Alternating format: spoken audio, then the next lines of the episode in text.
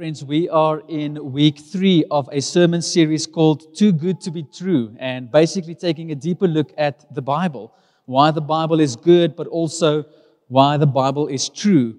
And in week one, Philip Pretorius spoke about the word that creates, that the word of God is the creating force in the universe. And when we submit our lives under the authority of God's word, we also see the creating force of God's word in our own lives, but through our lives. Last week we spoke about the scripture that is reliable. Um, so it was a bit more of a looking at some facts that tells us why the Bible is actually a reliable document in history. That we can read the Bible and actually have confidence in what we read. Um, and then tonight, Andre is going to take us into the Word becoming flesh. So let's just stretch out our hands and let's pray.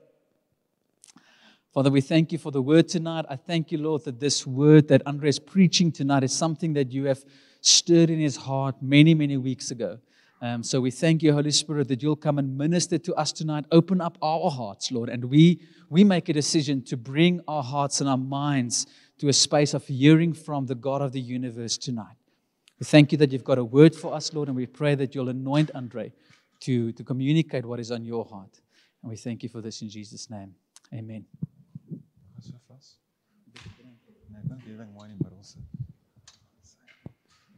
Okay, my OCD is kicking in a little bit. I just want to get it in the middle. Okay, nice. Thank you, Jaco. Um, I was just once again reminded that, uh, yeah, thank you for giving me the platform. Um, you don't have control what I'm about to say, so you're trusting me that what I'm about to say is going to be good. so thank you for that. Um, church, it's, it's really nice to be with you again seeing every, uh, well, a lot of you in person. And uh, yeah, the last time I was preaching, there was no one here, and I was just almost preaching to myself. So yeah, it's nice to have some friendly faces again. And yeah, just to the people that um, on the live stream as well, um, thank you for joining. And I really do hope that uh, we will see you in person very soon. So, as uh, Jaco said, that I will be preaching tonight on uh, the Word became flesh. And this is a message that I can't even remember how many years ago. I was praying to the Lord to give me understanding regarding certain of the aspects that I'll be sharing with you tonight. And it was, I think it was over probably a period of a month or two months that I was just praying and not necessarily receiving anything. And then one night I was just in my bedroom all alone, sitting on my bed. And uh, the only way that I can describe what happened is almost like you you go into download mode where all of a sudden you just start feeling things open up and you all of a sudden starts things starts making sense. And uh, so that is the position from where I will be just sharing with you guys tonight. That it's something that's very dear to me, and I'm extremely excited to be able to share this with you. And I'm really trusting that uh, the Holy Spirit will just, as, as I share, come and minister to myself, but also to us as a church. Uh, we are living in times where we are being tested in various forms and in various ways. And I can just really testify that the Lord remains faithful. And what I'll be sharing tonight will also just help us also to say that but we, we can have something solid that we can build our lives upon. So, as I said, tonight we're speaking about the Word became flesh. And uh, I will start off by reading from John 1. And uh, the first time I read this piece of scripture, I, I did not know at all what this meant. And it was, this was one of the primary scriptures that I really asked the Lord to give me some revelation about. So I'm going to read um, the entire piece of scripture in one go, and then I'll just highlight certain aspects that, that stood out for me and that is so vastly important for me that we get to know about God. So it's John 1, verse 1. In the beginning was the Word, and the Word was with God, and the Word was God. He was in the beginning with God. All things were made through him, and without him was not anything made that was made. In him was life, and the life was the light of men. The light shines in the darkness, and the darkness has not overcome it. There was a man sent from God whose name was John. He came as a witness to bear witness about the light, that all might believe through him. He was not the light, but came to bear witness about the light. The true light, which comes, ach, which gives light to everyone, was coming into the world. He was in the world, and the world was made through him, yet the world did not know him. He came to his own, and his own people did not receive him. But to all who did receive him, who believed in his name, he gave the right to become children of God, who were born not of blood, nor of the will of the flesh, nor of the will of man, but of God. And the Word became flesh and dwelt among us. And we have seen his glory glory as of the only Son from the Father, full of grace and truth. John bore witness about him and cried out, This was he of whom I said, He who comes after me ranks before me because he was before me. For from his fullness we all have received grace upon grace. For the law was given through Moses, grace and truth came through Jesus Christ. No one has ever seen God, the only God, who is at the Father's side. He has made him known. So this is quite a mouthful. And uh, the first time I read this, I was like, okay, but I, I grew up knowing that the Bible was the Word of God, and now all of a sudden I read about it almost seems like you're reading like a different type of word of God.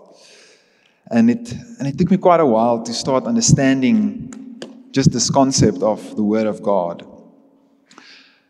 But the first thing that, that John teaches us about the word of God is that the word of God already existed when he created. So that means that the word of God is outside of creation. And should creation cease to exist, God will still exist. The Word of God will still exist. I think it's somewhere in the Psalms it says that God inhabits eternity, so He's eternal. So the Word of God has existed forever and will continue to exist forever. And this word of God was with God. But not just was he with God, he was God.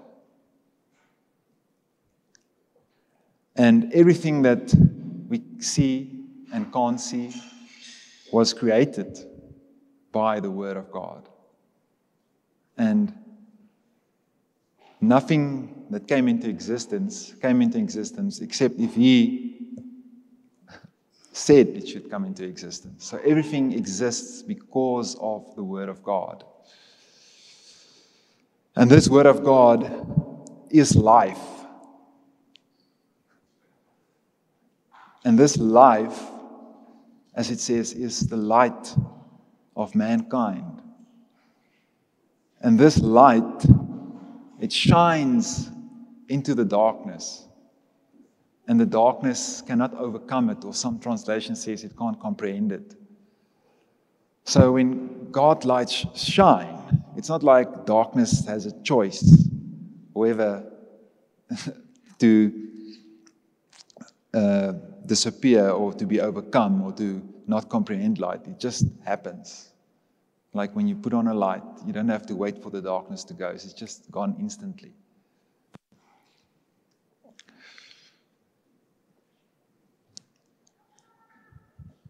And this Word of God also gives us the right to become children of God. And uh, we, as children of God, are not born by the will of man, even though it is man that participates in children being born. but each and every person is born by the will of God. And that puts a profound sense of purpose upon each one, one of us. And then it says in verse 14, the word of God became flesh. So all of these characteristics Uh, mentioned now and which is mentioned in John 1, God being eternal, God being the creator, God being light and being life, and being the one that overcomes darkness, being the one that was with God, being the one that is God. This word of God became flesh. So he literally became a human being. He became part of his creation. The God that created everything becomes part of his creation. And that, it blows my mind. And uh, sometimes I just feel like about it's, it's weird to understand how God can be God, be human at the same time, but that is what happened. He became a human being. And then when he became a human being, when he became flesh, it says that he was full of grace and truth. And that from his fullness, we as his creation receive grace upon grace. And we learn that this word of God is Jesus Christ. And the entire Bible, which we also know as the word of God, testifies about Jesus Christ, the word of God, from cover to cover. And the entire story revolves around him. And it is his story. He owns the story. And no one else will receive glory in this story except him.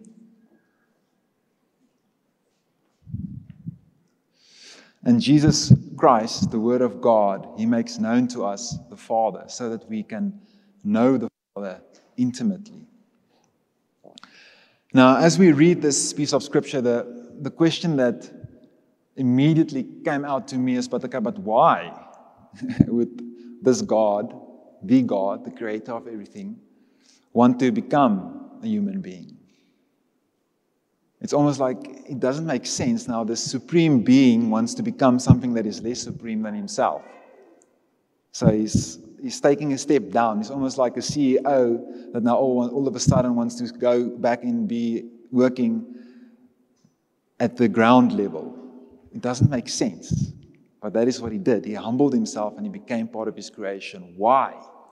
Why did he become part of his creation? And to answer that question, I'm going to go to a piece of scripture that all of us would probably be able to recite from memory. And it says that it's John 3, verse 16. For God so loved the world that he gave his one and only Son, that whoever would believe in him would not perish, but may have eternal life. And that we clearly see that it's God, God the Father, gave us Jesus, which we know is the Word of God, so that we as human beings should not perish, but not just not we shouldn't perish, but that we can have eternal life. So, the primary reason why the Word of God became flesh was that so that we as His create, creation can have eternal life. But then there's another question we can ask ourselves okay, but now we're speaking about eternal life. Okay, but what is eternal life? Does the Bible give us a definition of eternal life? And then we, I, I go to John 17, verse 3, and it says that, and this is eternal life, that they know you, the only true God, and Jesus Christ, whom you have sent. So, the eternal life that Jesus came to give us is the privilege of knowing the Father and knowing the Son. But it's not just knowing Him in an intellectual way or in a theological way, but it is knowing Him in an experiential way.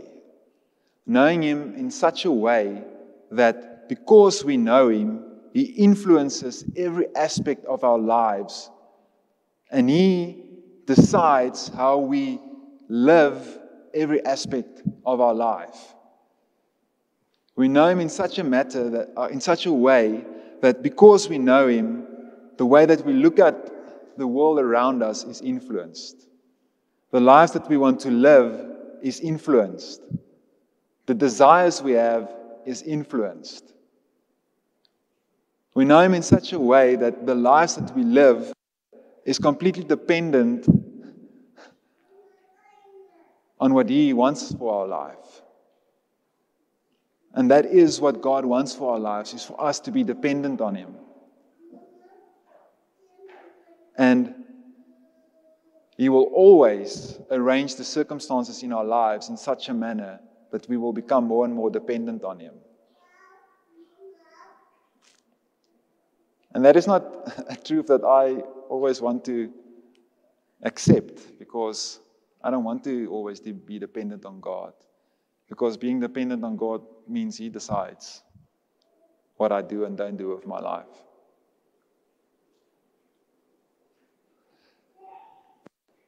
But the mere fact that Jesus came to give us eternal life then means that there's something intrinsically wrong with us as human beings that we do not already have eternal life. So there's something that is hindering us in knowing God in such a way that our entire life is influenced and dictated by Jesus and by the eternal life that we can have in Him. That is to know the Father and to know the Son. And yeah, I want to go to a piece of scripture in the book of Hebrews, which is probably my favorite book, just because it's the writer of Hebrews. She was very smart. Anyhow, just a personal joke. Um, so I go from verse 14 to 18, and it says, Since therefore the children share in flesh and blood, he himself likewise partook of the same things, that through death he might destroy the one who has the power of death, that is the devil, and deliver all those who through fear of death were subject to lifelong slavery. For surely it is not angels that he helps, but he helps the offspring of Abraham. Therefore, he had to be made like his brothers in every respect, that he might become a merciful and faithful high priest in the service of God, to make, propitiation for the sins of the people. For because he himself has suffered when tempted, he is able to help those who are being tempted. So, what this piece of scripture says is that it is our sins that needs to be remedied in us. It is our sins and our sinful nature that hinders us. And Jesus became just like us. He became flesh and blood. And in doing so, he experienced what we experience as human beings. He experienced all the highs and all the lows of the human existence. He experienced what it should be to be joyful, to be sad. He even experienced loss, and that most scholars agree that his father passed away while he was still alive. He experienced what it was like to be tempted, what it was like to be hungry. He experienced how it is to work hard as he was a carpenter by trade. So he came into the human existence so that he can experience what we as human beings go through, so that he can, one, understand what we go through. So when I go to Jesus and say, Jesus, I'm struggling with this. I'm being tempted. He can come to me and he says, My son, I know what it's like to be tempted. So he understands. But not just that he come part of his creation so that he can experience everything that we experience and so that he can understand what we are going through, but also so that he can have victory over that part of our existence that hinders us from having eternal life, from knowing the Father and knowing the Son, which is the sinful nature and our sins. So that means on the one side, he understands what we are going through, and on the other side, he is the remedy or the he's the cure to our sinful nature and our sins. Which makes him just so attractive. Because he doesn't come to condemn us. He doesn't come to us and say, okay, but you did this, this, and this. And therefore you need to be punished. But what we saw is that he came, comes to us and he understands and he gives us a way out. Which means that his heart is not for us to be punished. His heart is not for us to be judged. His heart is not for us to be ashamed of the people we are. His heart is not for us to be condemned. But his heart is for us to know the Father and to know the Son and to have eternal life.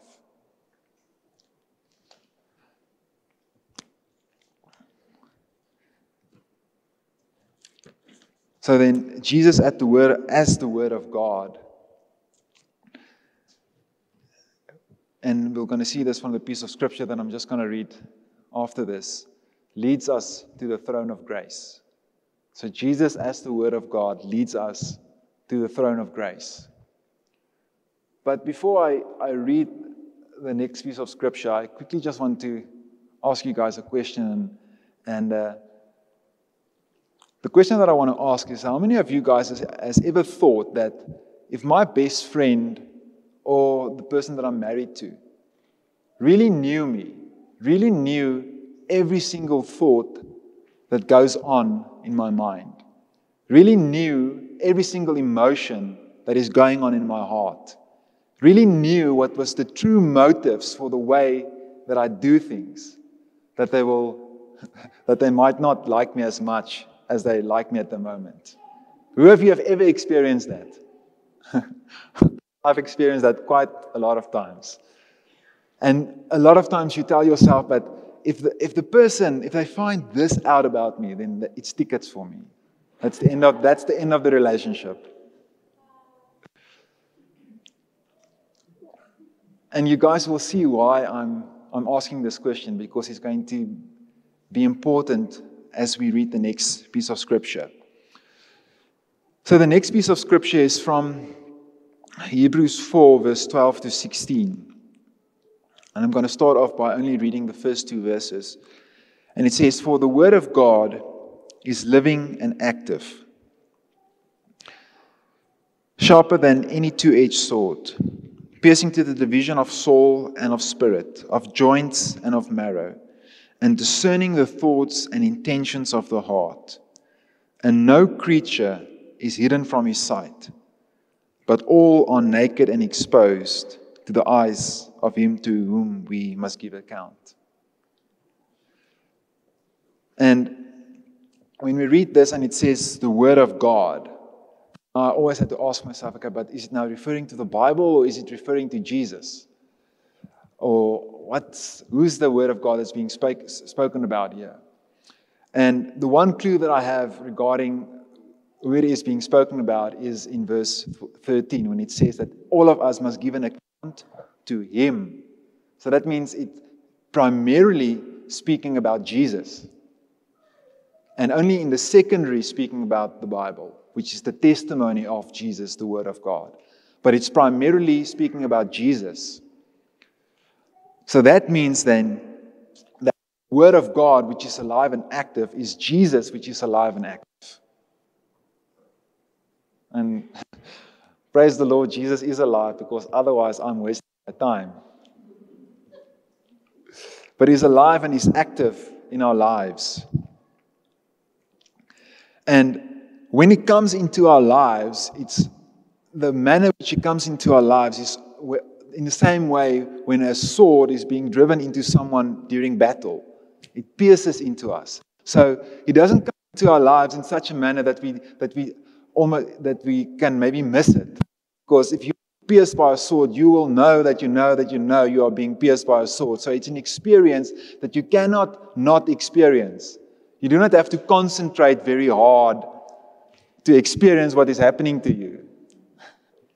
So it's a very overwhelming and a very powerful experience when He comes into our lives. But when He does come into our life and He pierces us, He comes, pierces us in so much so that He brings the vision between soul and spirit.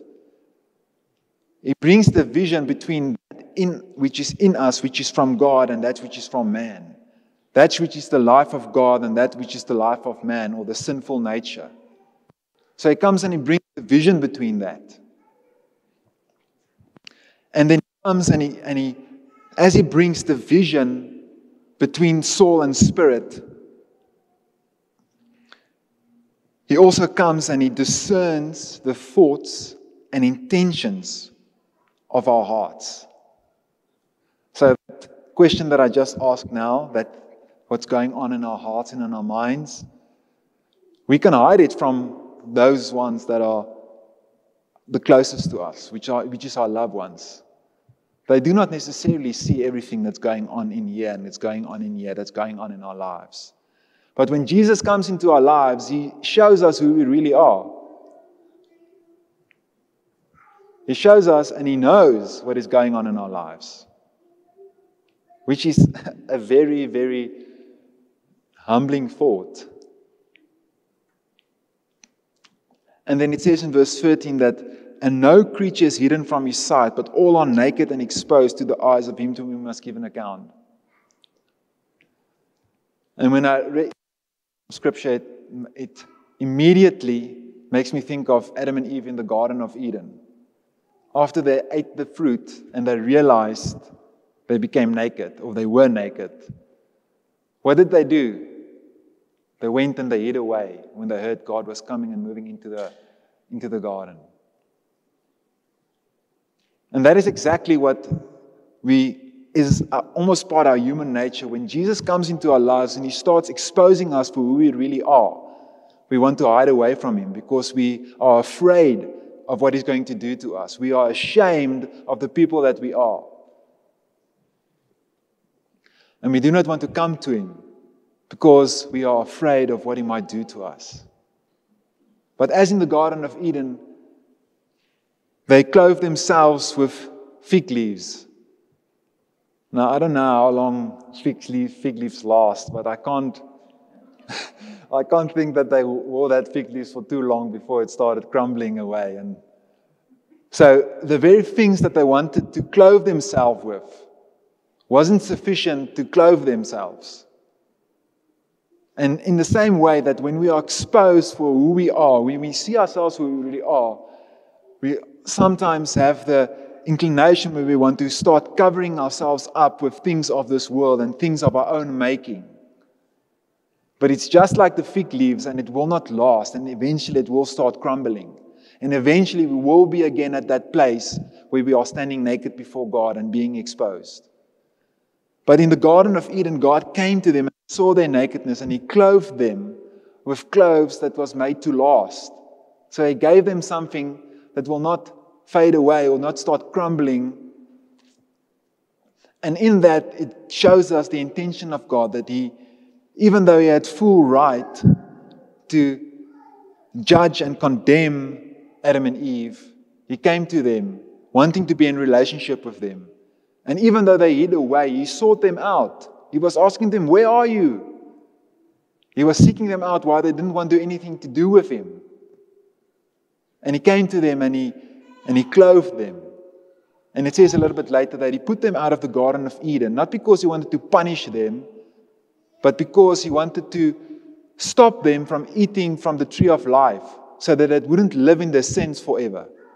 So the mere fact that he even put them out of the garden wasn't to punish them, it was to protect them.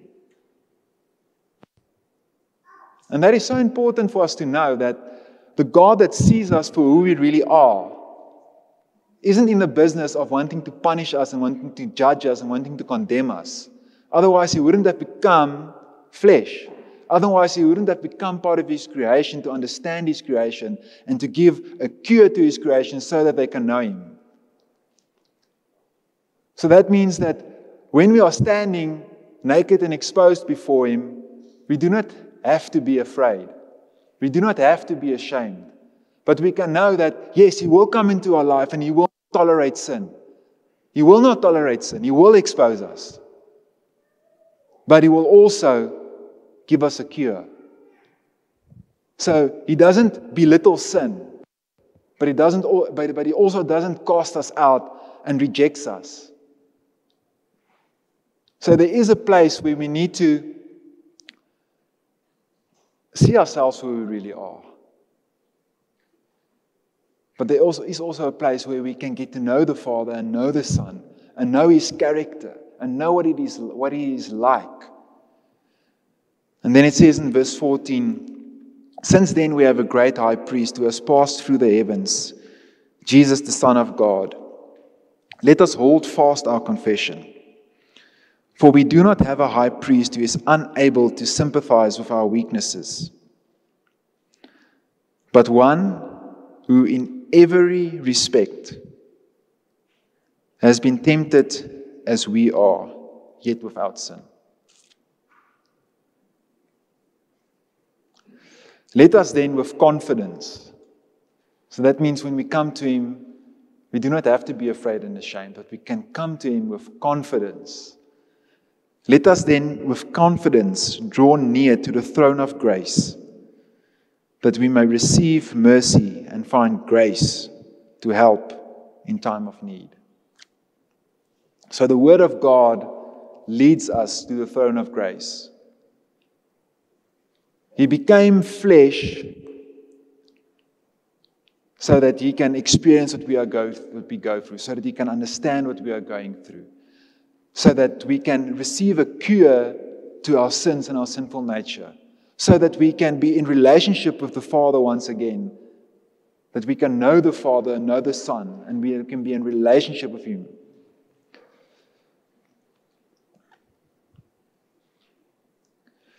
And that as we go through life, that we can know that we can with confidence come to Him so that we can find mercy and grace and help in our times of need. And all of us, many times in the past has already been at a place where we are weak. And until the day that we die, we will still remain at a place where we are weak. But we have this as a sheer foundation to our souls that we have a God who isn't angry towards his creation, but who gave himself so that his creation can be in relationship with Him and know Him. So, as I start to draw to a close, I want to create for us a, just a, a moment where we can respond. So, I want for us as a church, for those of us who are here in the building and for those who are online, I want for us to be at a place where we just allow the Word of God to come into our lives and to come and expose us for who we really are. It's a place of vulnerability. It's, it's, it's extremely vulnerable to, be your, to make yourself to be seen for who you really are. But at the same moment, I want us to invite Jesus into what we are experiencing at this moment so that he can come and sympathize with our weaknesses so that He can come and breathe His grace into the places where we need His grace and we need His mercy and we need His help. So, whether you are in church here tonight or watching at home, I want for us to turn two, two to one another. Not three, not four, two, two. And what I want for us to do is that I want for us to pray for one another. that we as a church can minister to the church. We as members of the body can minister to the other members of the body. And there's two primary things I want for us to do while we are just being in this place of responding. The one is that I want,